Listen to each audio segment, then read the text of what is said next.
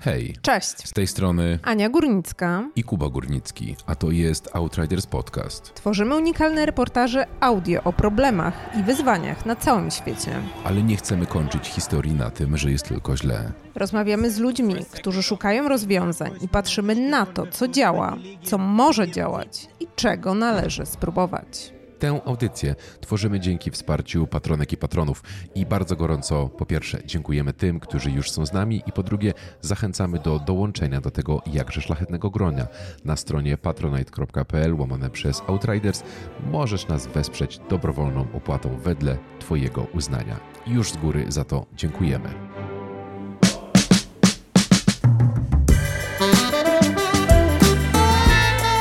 Dzień dobry, dzień dobry, witam wszystkich w nowym roku. Jak to bywa na początku stycznia, nadzieję, że ten rok będzie lepszy.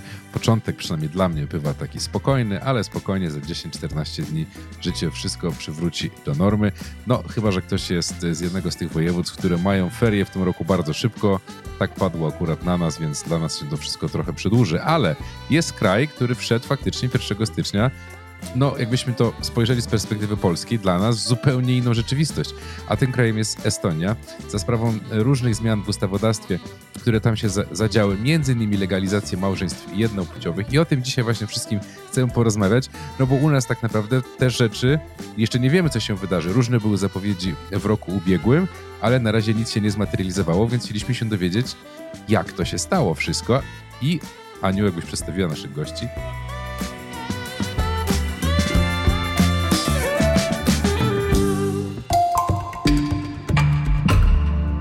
Tak, na ten temat porozmawiamy z gośćmi i oni też nam odpowiedzą na pytania tak naprawdę, czy to Mam jest nadzieję. taka nowa rzeczywistość, czy to już jest rzeczywistość, która trochę się ciągnęła, ale do jej legalizacji e, Estonia potrzebowała więcej czasów, ale nim o tym e, naszymi gośćmi są dzisiaj Bartosz Chmielewski, analityk do spraw państw bałtyckich w zespole Niemiec i Europy Północnej Ośrodka Studiów Wschodnich. Cześć Bartoszu. Dzień dobry, cześć. I Hubert Sobecki, związany ze Stowarzyszeniem Miłość Nie Wyklucza, który współtworzył m.in. warszawską deklarację LGBT.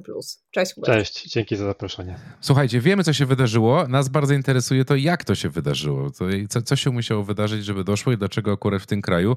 Jako Estonii słyszeliśmy w latach ubiegłych, to z reguły, jeżeli to była taka forpoczta cyfryzacyjna, przynajmniej tak było jeszcze 5-10 lat temu, wiele startupów oni tam ściągali i tak dalej, no ale teraz, jak to się mówi, forpoczta światopoglądowa.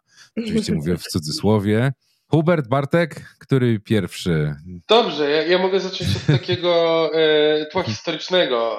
E, dobrze, dobrze. Rzeczywiście, w, pe w pewnym sensie Estonia, ale na tle państw bałtyckich, na, na tle swoich dwójki południowych sąsiadów, Łotwy i Litwy, jest taką forpocztą zmian e, w obyczajowości. E, natomiast e, to nie jest tak, że Estończycy nagle z dnia na dzień stali się liberałami i zmienili zdanie, pozbyli się jakichś tradycyjnych zapatrywań na społeczeństwo wyniesionych jeszcze z e, drugiej połowy XX wieku, z czasów przed kapitalizmem, e, przed reformami społecznymi lat 90. Żeby dojść do tego punktu, w którym jesteśmy dzisiaj, ja bym powiedział, że zajęło to Estonii około 20-18 lat. Takie pierwsze zręby myślenia o, o wprowadzeniu e, praw osób LGBT, czy w ogóle dyskusji na temat związków, czy to partnerskich, czy to małżeństw, to jest połowa lat 2000, 2005 rok, no ale wtedy nie było ani politycznej woli, ani społecznej woli, żeby takie rzeczy forsować. W 2005 roku, jak pierwszy raz taka, pomysł takiej ustawy powstał o, o uregulowaniu w ogóle tego zjawiska, to ten pomysł popierali tylko socjaldemokraci, którzy są partią, bardzo małą partią w estońskim systemie politycznym. Ten temat wrócił na początku lat 2000, drugiej dekady lat 2000, czyli 2011-2012 i dopiero w 2014 został przegłosowany w postaci legalizacji związków partnerskich, który wszedł w życie w 2016 roku, natomiast przez wiele lat to, prawo było prawem martwym, e, ponieważ nie było do niego e, prawa wykonawczego. Też przez ten okres e, lat 2017, 18, 21 E, estońska prawica próbowała cofać to prawodawstwo, zmieniać je lub je blokować. No i w końcu nagle w czerwcu tego roku wprowadzono kolejną ustawę, doszło do radykalnej zmiany jakby z dnia na dzień, a ta zmiana urzeczywistniła się z 1 stycznia 2024 roku, kiedy w, w życie weszła ustawa o e, małżeństwach jednopłciowych i wszedł cały zestaw rozporządzeń do tej poprzedniej ustawy o związkach partnerskich. I tak mniej więcej w takim telegraficznym skrócie wyglądała ta historia. Ze spokojem? Bez protestów? tak. Nikt nie krzyczał o e, zachodnim lewactwie, końcu cywilizacji, tak po prostu przeszło? E, w tym roku e, nikt nie krzyczał. W poprzednich latach e, prawica estońska Mamy dwie partie prawicowe w Estonii. Właśnie, takie... no definiujmy sobie to. Jakbyś powiedział też jeszcze, jak bardzo one są takie mocne w systemie prawnym estońskim, żebyśmy zrozumieli. W tym momencie mamy dwa ugrupowania prawicowe w Estonii, które były historycznie przeciwko liberalizacji całego tego systemu prawnego i jakby wprowadzenia praw osób LGBT. To jest partia Ojczyzna, która wywodzi się z lat 90., to jest partia prawicowa, i jest y, taka, jakbym powiedział, systemowa prawicowa, która współtworzyła wiele rządów. E, z tej partii wywodzili się ministrowie, premierzy, e, e, urzędnicy. No i jest jeszcze jedna partia prawicowa, taki alt-right estoński, partia EKRE, która mm, jest taką partią prawicową, trochę śmieszków, trochę radykałów, E, trochę zbiorem e, osób o poglądach e, ocierających się teorie spiskowe, ale tak ułatwiając słuchaczom, liderzy tej partii, Martin, Martin Helme, ojciec i syn, czasem w swoich postawach i wypowiedziach publicznych przypominają chociażby Korwina Mikke w niektórych, niektórych swoich wystąpieniach i opowieściach publicznych. Hubert, co ty na to wszystko? Jak ty to widzisz? Wiesz co, jak to widzę, jak to widzimy właściwie, e, w Miłość nie wyklucza od nastu lat zajmujemy się tematem głównie równości małżeńskiej. Wprowadziliśmy tak naprawdę do, w Polsce do dyskursu i do debaty publicznej pojęcie równości małżeńskiej, bo nie było takiego słowa na to. E, ludzie mówili małżeństwa jednopłciowe i robili to, co e, osoby z hiperdykcją robią przysłowie jabłko, więc żeby ludziom oszczędzić zachodu, zrobiliśmy kalkę z angielskiego z marriage equality na równość małżeńską. Ustawa o równości małżeńskiej jest gotowa od kilku lat jest możliwa do wprowadzenia. Wbrew temu, co twierdzą politycy, konstytucja nie jest tutaj przeszkodą, chodzi tylko i wyłącznie o wolę polityczną. Ciekawy case e, też Kania do Ciebie pisałem przy zaproszeniu e, Estonii polega na tym, że ona jest e, świetnym lustrem dla nas. Po pierwsze, dlatego, że ta ścieżka rzeczywiście legislacyjna, już tam parafraz, czy tam abstrahując to zmian społecznych i postaw społecznych, ta ścieżka legislacyjna to jest e, kwestia ostatnich tam powiedzmy około 20 lat, czyli dokładnie tak samo jak w Polsce. Od e, projektu tego pierwszego takiego ogryskowego e, rejestrowanych związków partnerskich, tak zwanych w Polsce również minęło właśnie 20 lat od projektu senator Szyszkowskiej. Potem mieliśmy tych projektów kilka, znowu mieliśmy przygrywkę mniej więcej w tym samym momencie, kiedy Estonia, czyli 12-13 rok. To były te sławne ustawy odrzucone przez Platformę Obywatelską z mocnym wsparciem PSL-u. E, łącznie z jej własną ustawą, która była e, żenującym e, bublem prawnym i całe szczęście, że nie weszła, bo by nas załatwiła na lata i zabetonowała nas tak zwanym kompromisem. To, co Estończycy sobie zrobili, a właściwie swoim osobom LGBT w kraju zrobili, to wprowadzili prawo bez przepisów wykonawczych, co jest, muszę powiedzieć, patrząc na legislację w skali Unii Europejskiej, dosyć dużym osiągnięciem. W Polsce również jest tak, tak to działa, tak działa legislacja, że kiedy robimy jakąś ustawę, to potrzebujemy mieć osobny dokument, który nazywa się przepisy wprowadzające. I on po prostu enumeratywnie pokazuje, to dotyczy tego, dotyczy tego, dotyczy tych sytuacji konkretnych prawnych i w jaki sposób wdrażamy w życie to, co w ustawie stoi, literą stoi. Wprowadzić ustawę bez przepisów wprowadzających trzeba być naprawdę mieć e, albo niezwykle cyniczne podejście do prawodawstwa, albo mieć ogromne problemy z wolą polityczną, żeby cokolwiek przegłosować. I oczywiście chodziło o to drugie. Sprawa utknęła na, na długie lata i osoby LGBT plus, plus po prostu pary e, osób tej samej płci, które chciały cokolwiek wyegzekwować z prawa, które de facto w życie weszło, musiały się sądzić. Musiały chodzić po sądach i domagać się tego, żeby sąd orzekł, czy z tej ustawy, która obowiązuje, wynika to, że w tej mojej konkretnej sytuacji przyznaje, przysługuje mi prawo takie albo owakie. Powiedz, jak długo trwało rozpatrywanie spraw? Czy to tak jak w naszym wyobrażeniu, że to będzie trwało, bo sąd, bo decyzje i to po prostu, wiesz, wszystko e, psuje właściwie mm, taka forma? No wyobraź sobie sytuację, że bierzesz ślub, a potem musisz, e, wiesz, o każdą bzdurę, która wymaga uznania tego, że jesteś, e, nie jesteś panną, tak mówiąc językiem po prostu prawne, prawniczym, tylko te, ta druga osoba w Polsce w, w, danym momencie musi to być mężczyzna, że ta druga osoba jest twoją osobą najbliższą, ma status osoby rodzinnej i tak dalej. Musisz za każdym razem po prostu iść do sądu i pytać, czy tak jest na pewno, bo musisz mieć poświadczenie. E, te sprawy były najczęściej dotyczyły rzeczy tak zwanych grubych, no nie? E, to były kwestie dotyczące albo kwestii majątkowych, albo kwestii takich stricte rodzinnych, czyli na przykład kwestii adopcyjnych, Głównie chodziło między innymi, jedna z takich pierwszych głośniejszych spraw to było przysposobienie dziecka biologicznego drugiej osoby. Ponieważ te związki partnerskie, pomimo tego, że były ogryskiem i że były tak naprawdę wybrakowane, e, zakładały e, możliwość, tak, jakiś, taki, taką ścieżkę, taki loophole prawny, żeby uznać właśnie rodzica społecznego za rodzica prawnego. E, czyli to, czego w tym momencie tęczowe rodziny w Polsce absolutnie nawet o tym nie mogą marzyć, póki co. I te sądy zazwyczaj przyznawały rację parom, tak? Przyznawały rację, że owszem, ustawa weszła w życie, obowiązkiem parlamentu, y, psim obowiązkiem, mówiąc kolokwialnie, jest to, żeby to prawo było skuteczne i egzekwowalne, więc jak najbardziej, jak najszybciej musicie panowie i panie w tym e, waszym e, Sejmie e, odpowiednie przepisy przegłosować. Nawet przyznawano odszkodowania. Pary dostawały kasę po prostu za to, że, że państwo zawiodło, bo, bo nie dopełniło swojego obowiązku legislacyjnego. I ta sytuacja trwała przez lata i była taka, wiecie, smutno, tragiczno, kuriozalno śmieszna.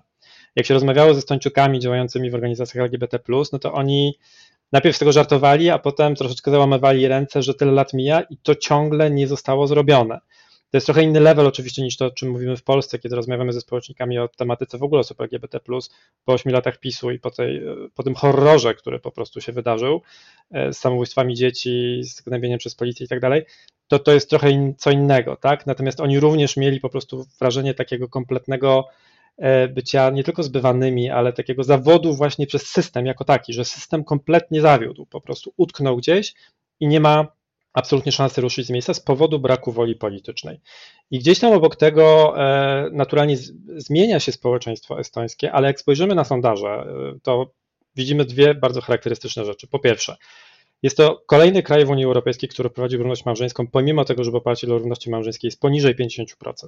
To jest coś, co jest w Polsce często poruszane, na przykład, no nie wiem, jest taka gwiazda ostatnio, nazywa się Marszałek Hołownia i to jest taki pan, który uwielbia mówić o referendach i mówić o tym, że prawa człowieka i ogólnie takie rzeczy powinniśmy poddawać pod wspólną dyskusję, żebyśmy się pięknie mogli różnić. Więc e, on ma taki trochę fetysz 50 plus 1, no nie, że dopóki coś społecznie nie jest 50% plus 1, to nie możemy w ogóle o tym rozmawiać. No, jakbyśmy zapytali o karę śmierci, to pewnie byśmy mieli 50 plus 1 w którymś momencie. E, pytanie, czy to jest e, na pewno pomysł na referendum, no nie? Więc e, po pierwsze, to jest kraj, który wprowadził równość małżeńską, tak jak Słowenia, tak jak zresztą w swoim czasie Wielka Brytania, inne kraje, czy Portugalia, pomimo tego, że nie ma 50%. Po drugie, mamy ogromne rozbieżności pomiędzy poparciem społecznym w mniejszości rosyjskojęzycznej która jest niesamowicie, jest kilkanaście procent różnicy, to jest bardzo dużo, jak na tak wolno rosnące trendy w poparciu e, i dla związków partnerskich, i dla równości małżeńskiej. No i trzecia rzecz, która jest już takie bardziej ciekawostką, to jest to, że to jest jedyny kraj na świecie, który w tym samym momencie wprowadził równość małżeńską i związki partnerskie.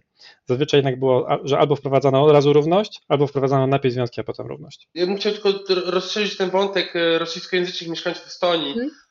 I to właśnie to jest to, to jest ciekawe, że, że ta część społeczeństwa jest o wiele bardziej konserwatywna od, y, może nie o wiele bardziej od konserwatywna od, od ale ten współczynnik y, tolerancji, nie wiem czy można użyć, albo jakby w ogóle spojrzenia na, na, na społeczność y, LGBT jest dużo bardziej nieprzyjazny niż wśród etnicznych Estończyków, ale to, to jest pokłosie specyfiki rosyjskiej kultury, pozostałości po, po, po Związku Sowieckim.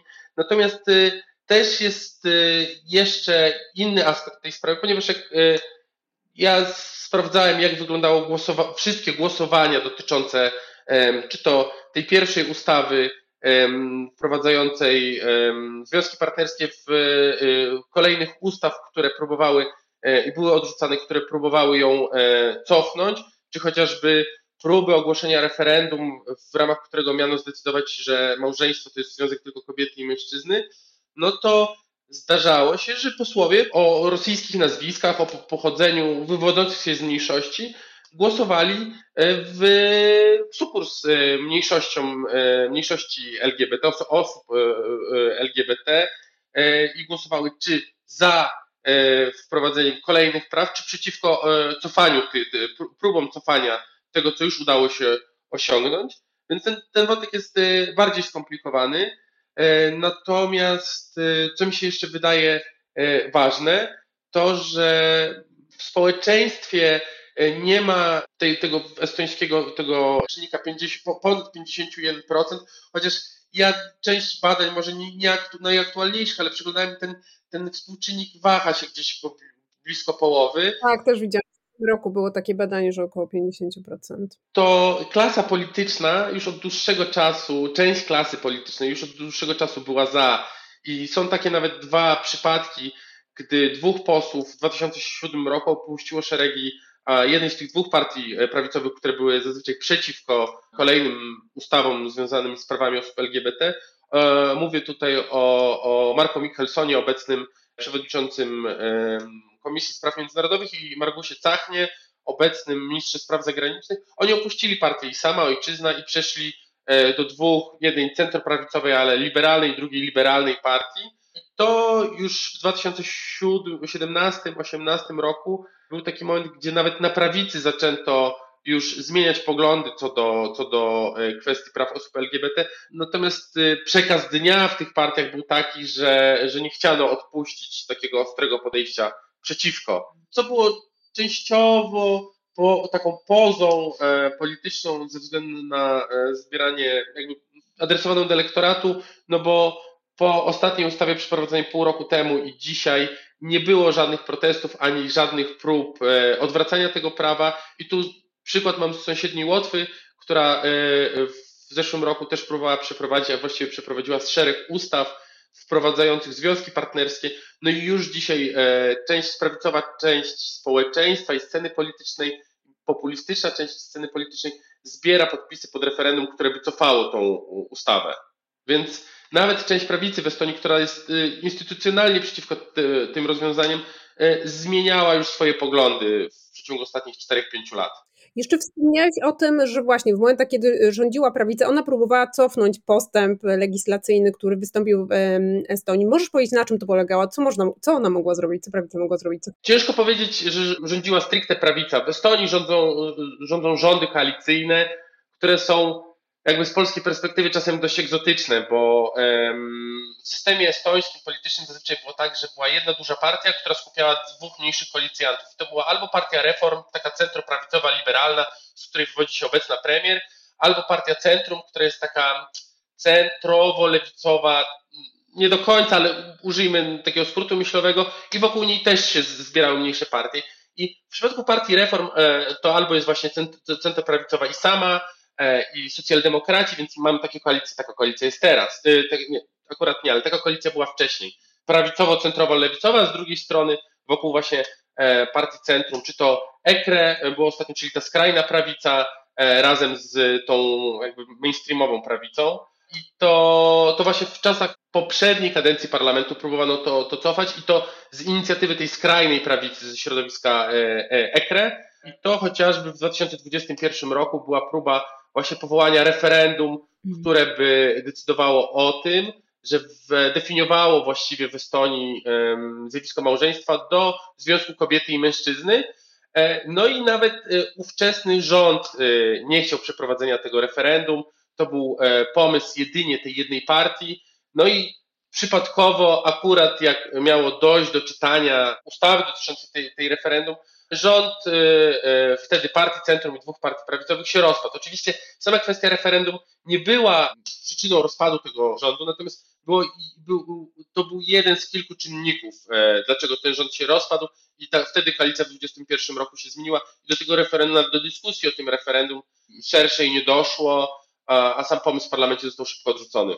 Dobra. I wtedy, wtedy nawet taki nieoczywisty sojusz przeciwko e, temu referendum został zawiązany, no bo e, nawet partia, właśnie partia Centrum, która nie do końca lub niecała jest za prawami osób LGBT, była przeciwko, w większości była przeciwko lub się wstrzymała od głosu w trakcie debatowania tego pomysłu referendum. Dobra, dzięki. Hubert, a myślisz, że mogło się wydarzyć coś, już trochę tutaj Bartek wspominał, ale że mogło się jednak się to nie zdarzyć? Czy to taki był proces, proces, proces i po prostu się w końcu wydarzyło? Czy... Wiesz co, za każdym razem, kiedy patrzę, to nie ma konieczności historycznej w naturze, no nie? To już chyba się nauczyliśmy, e, mam nadzieję, e, przynajmniej większość z nas. Jasne, no tutaj takim kluczowym zupełnie elementem, który my troszeczkę z opadem szczęki zaobserwowaliśmy, to było wpisanie równości małżeńskiej do umowy koalicyjnej bo e, do, do, kiedy śledziliście i śledziłyście to, jak wyglądało tworzenie umowy koalicyjnej w Polsce, i wpuszczenie tam jakichkolwiek kwestii tak zwanych, nazywanych głównie przez PSL dla świętego spokoju, kwestiami światopoglądowymi, e, czyli tym, co, za, co ma zależeć po prostu od się jakiegoś pana z wąsem albo pani z mentalnym wąsem, to, to jest e, zupełnie inny świat.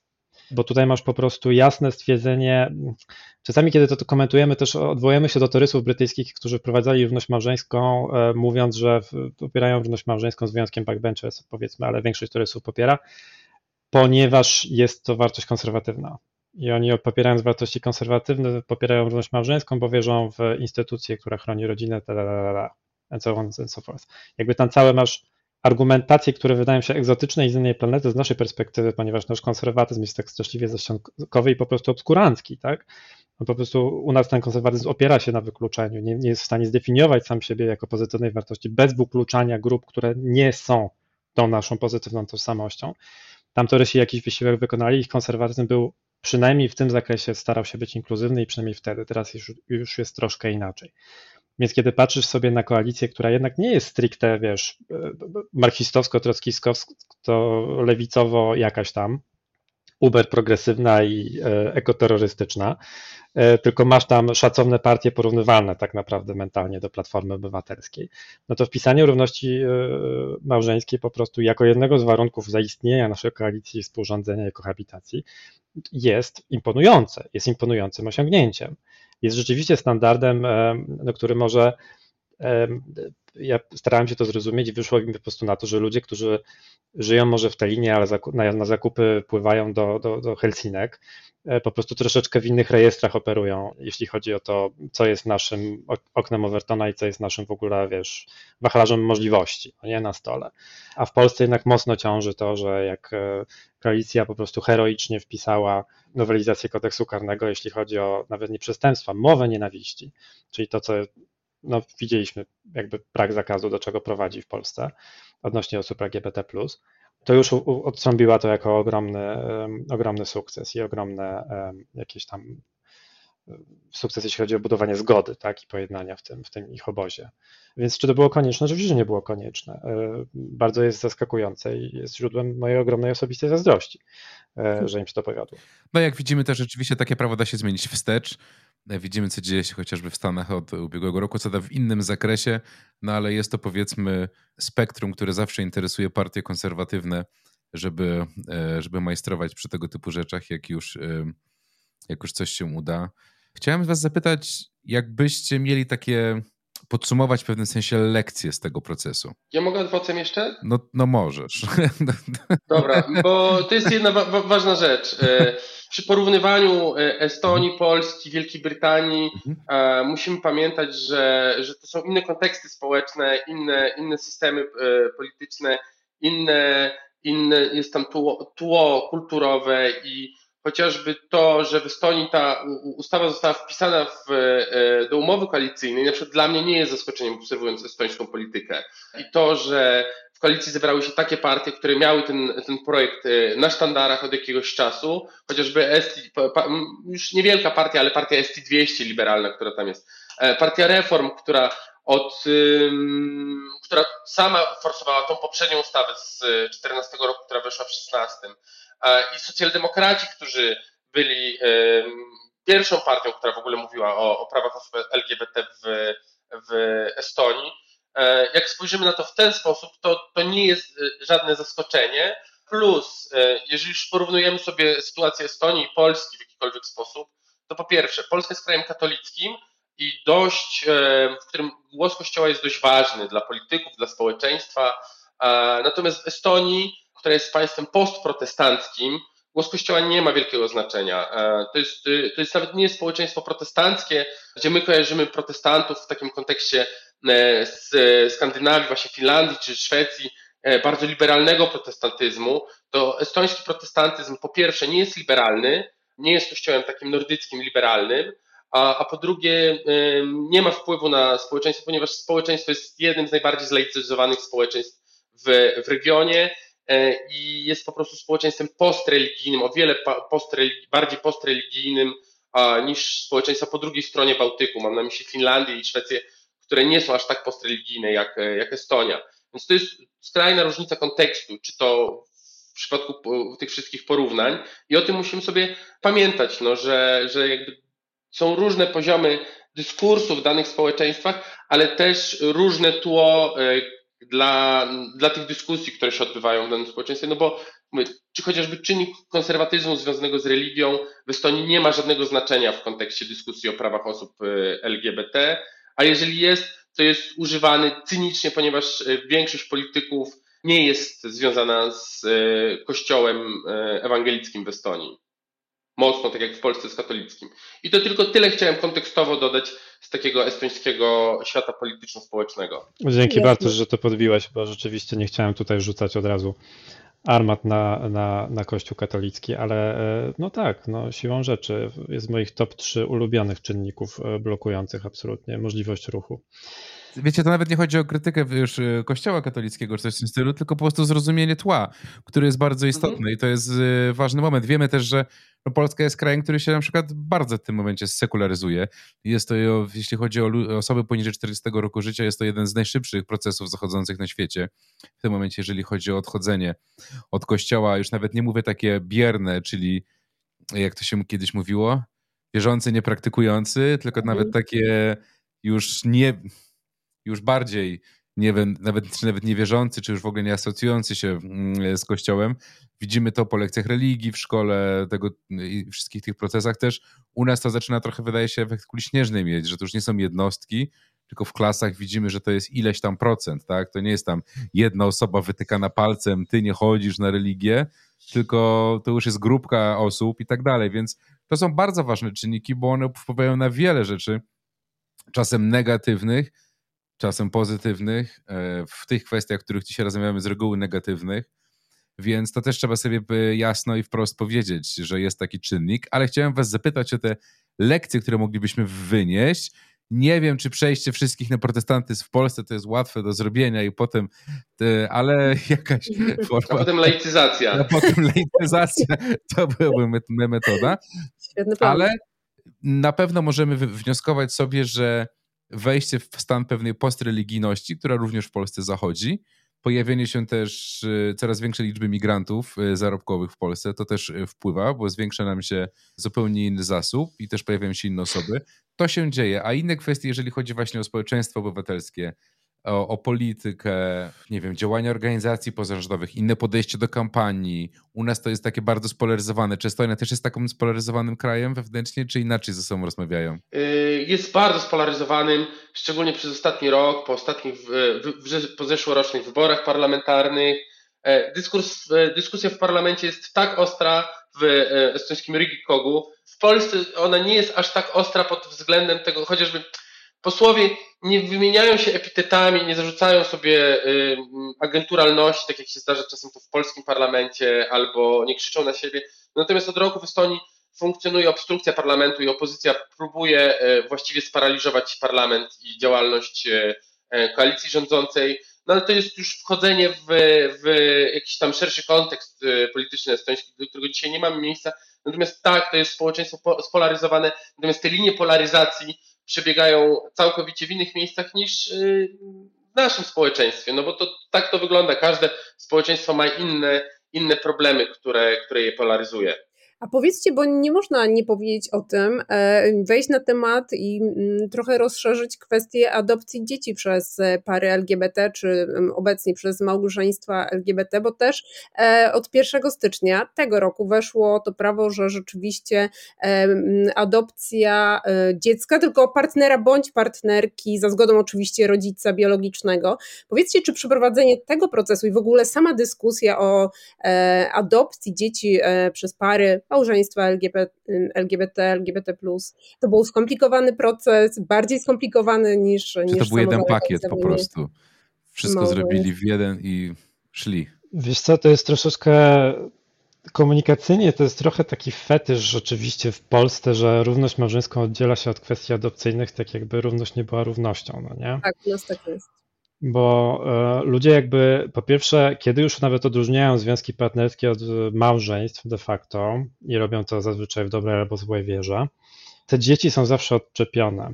Mhm. Tak jakby ta świadomość tego, że po prostu te pary, tak zwane tęczowe rodziny, te pary, które dzieci już wychowują w Polsce od lat, niektóre z tych dzieciaków właśnie idą na studia. Są nawet historie jeszcze z PRL-u, gdzie te dzieci mają dzieci jakby tych ludzi w ogóle nie było, jakby oni nie istnieli, jakby to była kwestia tego, że w którymś momencie ta, wiesz, argumentacja slippery slow popiera się na tym mniej więcej, że po prostu pozwolimy im, to rzucą się na te dzieci i zaczną je po prostu masowo demoralizować, no nie? Tak to zazwyczaj idzie. I co będzie potem? No strach pomyśleć, tak bardzo strach pomyśleć, że aż nie myślimy, co będzie potem. No co będzie potem? No te rodziny, które już funkcjonują, uzyskają ochronę prawną. Oboje rodziców de facto wychowujących w tym momencie dzieciaki będzie uznane za rodziców. Mhm. Nie będą musieli brać każdego upoważnienia, żeby zrobić szczepienie dziecku, ponieważ jest to naruszenie powłoki cielesnej i wymaga zgody prawnej opiekuna prawnego. Że z każdą bzdurą nie będą się musieli bać, że jeśli matce biologicznej czy rodzicowi biologicznemu coś się stanie, to dziecko jest uznane prawnie za sierotę. Nie ma tego. Te rejestry w ogóle nie istnieją w polskiej, w polskiej dyskusji. Istnieją wśród osób tylko bezpośrednio zainteresowanych, albo takich, które zadają sobie trud i przeczytają raz na jakiś czas jakiś reportaż, który się gdzieś pojawi o tym, że te tęczowe rodziny rzeczywiście funkcjonują. Jeśli chodzi o polityków, to mamy garstkę ludzi tak naprawdę, z którymi my też pracujemy od lat, którym my dosłownie pod, podsuwamy żywe rodziny z krwi i kości, które nie mieszkają wcale tylko, wiecie, w tych aluminiowych, szklanych budynkach z seriali w wielkich miastach. Mamy tęczowe rodziny z małych miejscowości z Pomorza albo ze Śląska, które naprawdę mieszkają w wioseczkach, takich naprawdę niewielkich, niewielkich miejscowościach. I tam się jakoś nic nie dzieje złego. To znaczy ci sąsiedzi i sąsiadki żyją z nimi jak ze swoimi po prostu ludźmi od siebie, bo to od siebie jest ważniejsze niż to, z kim żyjesz i jaką rodzinę tworzysz. I teraz po co robię ten cały przydługi e, wstęp? Ano po to, że po pierwsze mnie strasznie drażni to, to, to oddzielanie jednego od drugiego. Mówienie małżeństwa, a co z adopcją? No jak to co z adopcją? No małżeństwa mają prawo do wspólnego wychowania dzieci. Koniec. To są małżeństwa po prostu. I teraz to jest, raczej bym to odwrócił i zadał pytanie, dlaczego ci to tak przeszkadza? Znaczy, czego się spodziewasz, że co właściwie się wydarzy? Pozwolimy im na te śluby, bo cytuję, niech sobie tak żyją, koniec cytatu, no nie? Nie, nawet mają te, te, te wszystkie prawa i tak dalej. No ale te dzieci nie. Dlaczego? Co się stanie temu dziecku? Czego, o co się boisz najbardziej? Co jest źródłem tutaj Twoich lęków, no nie? No i oczywiście najczęściej tutaj gdzieś wypływają takie w najgorszym wypadku po prostu skojarzenia z molestowaniem i pedofilią, te, które były zresztą bardzo mocno pompowane do um, świadomości publicznej przez media publiczne i przez państwo, przez aparat państwa po prostu, przez ostatnie lata. Są jak najbardziej wzmacniane przez narrację Kościoła katolickiego. E, są dyskursywnie wzmacniane przez media prawicowe, przez e, prawicowe think tanki i tak dalej. Te lęki są zdecydowanie tam obecne. Natomiast z badań takich, które troszeczkę zadają follow-up question, powiedzmy, zwłaszcza w grupach fokusowych, u nas z jakościówki wychodzi dość jasno. Ludzie się przede wszystkim boją innych ludzi. Ludzie się nie boją tego, że rodzice zrobią krzywdę. Pary dwóch ojców albo dwóch matek skrzywdzą te dzieci, które będą wychowywać. Tylko, że postronni, sąsiedzi, inne dzieci w szkole, jakaś pani przedszkolanka, że będą wyśpiewać, że będą gnębić, że będą w jakiś sposób tym dzieciom szkodzić. I teraz drugie follow-up question, które w, w, w, zazwyczaj w jakościówkach zadajemy, no dobrze, to co z tym zrobić? Może ludzi trzeba po prostu wyedukować, żeby oni zrozumieli, że to jest ich odpowiedzialność, żeby wszystkie dzieci były bezpieczne i dobrze traktowane, no nie? I wtedy najczęściej na jakościówkach słyszymy, panie, to potrwa 100 lat. Żeby w tym kraju to się zmieniło, to potrwa 100 lat.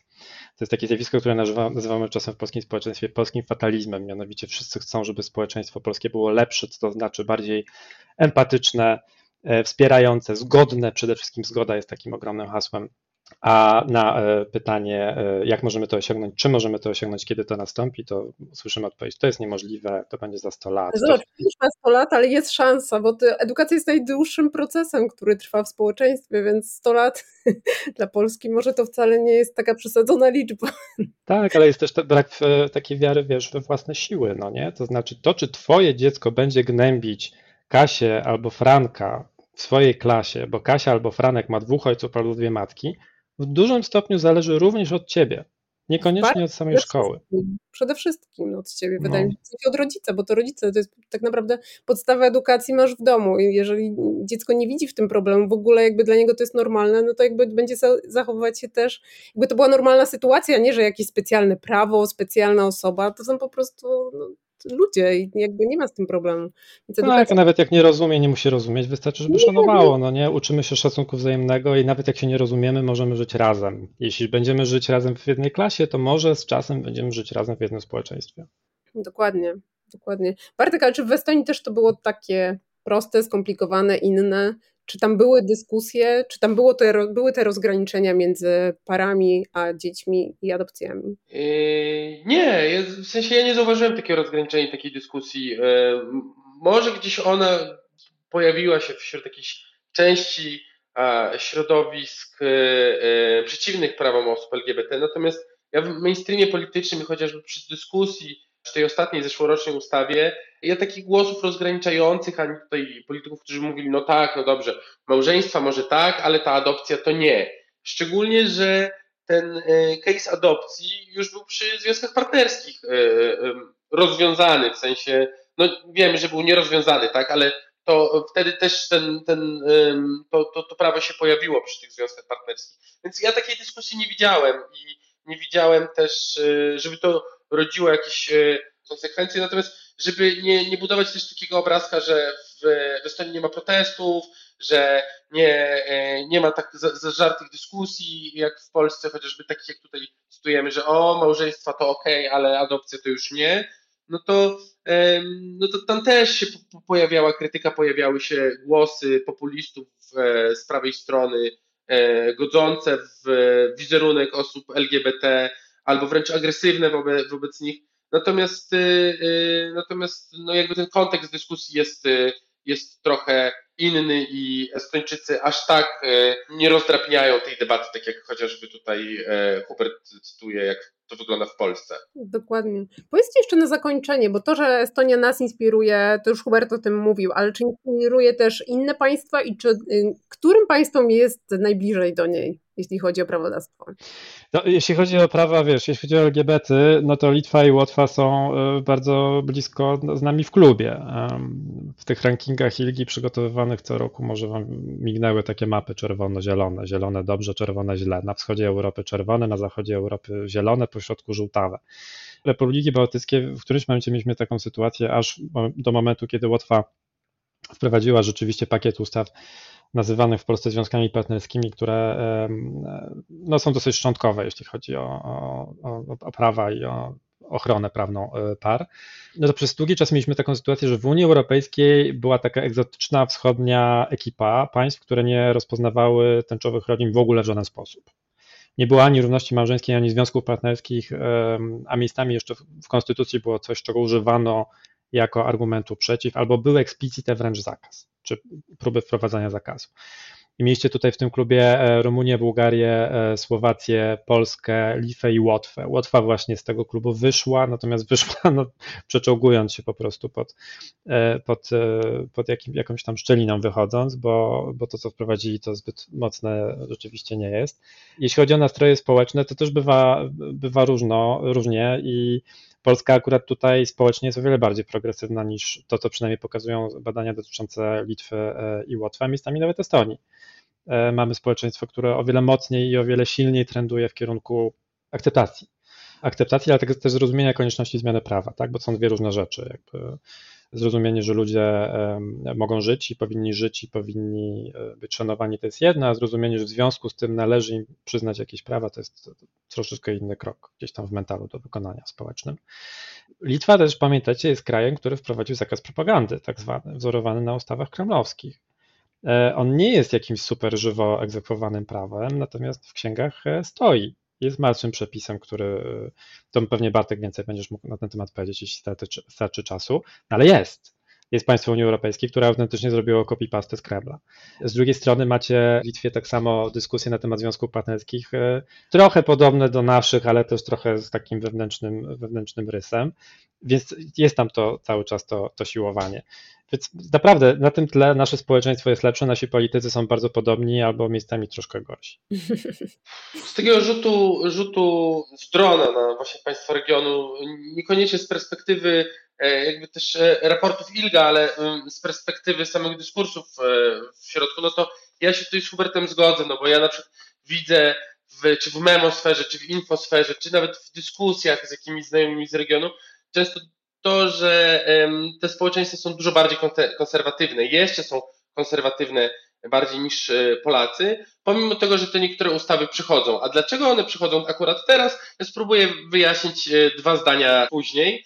I rzeczywiście jest trochę tak, jak Hubert mówi, że na Litwie ta dyskusja e, znowu wróciła w zeszłym roku. Tam są dwie liberalne partie w rządzie, które chciałyby przeforsować chociażby związki partnerskie, ale nie ma, e, nie ma w, w parlamencie poparcia dla nich, no bo większość parlamentu litewskiego, litewskiego Sejmasu jest raczej konserwatywna. Nawet partie, które mienią siebie czasem lewicowymi w kwestii praw e, osób LGBT mają konserwatywne poglądy. Jeżeli chodzi o Łotwę, no to Łotwa właśnie przegłosowała teraz ten pakiet, natomiast do końca nie wiemy, czy ten pakiet y, wejdzie w życie, bo cały czas trwa e, próba zebrania e, podpisów pod referendum, które by miało tą ustawę e, zablokować i, i cofnąć to prawodawstwo. Natomiast ciekawostka, na Łotwie mamy wybranego w zeszłym roku prezydenta, który jest gejem, chociaż on nie utożsamia się ze społecznością LGBT, E, ale jest e, zdeklarowanym i wyautowanym 10 lat temu e, gejem.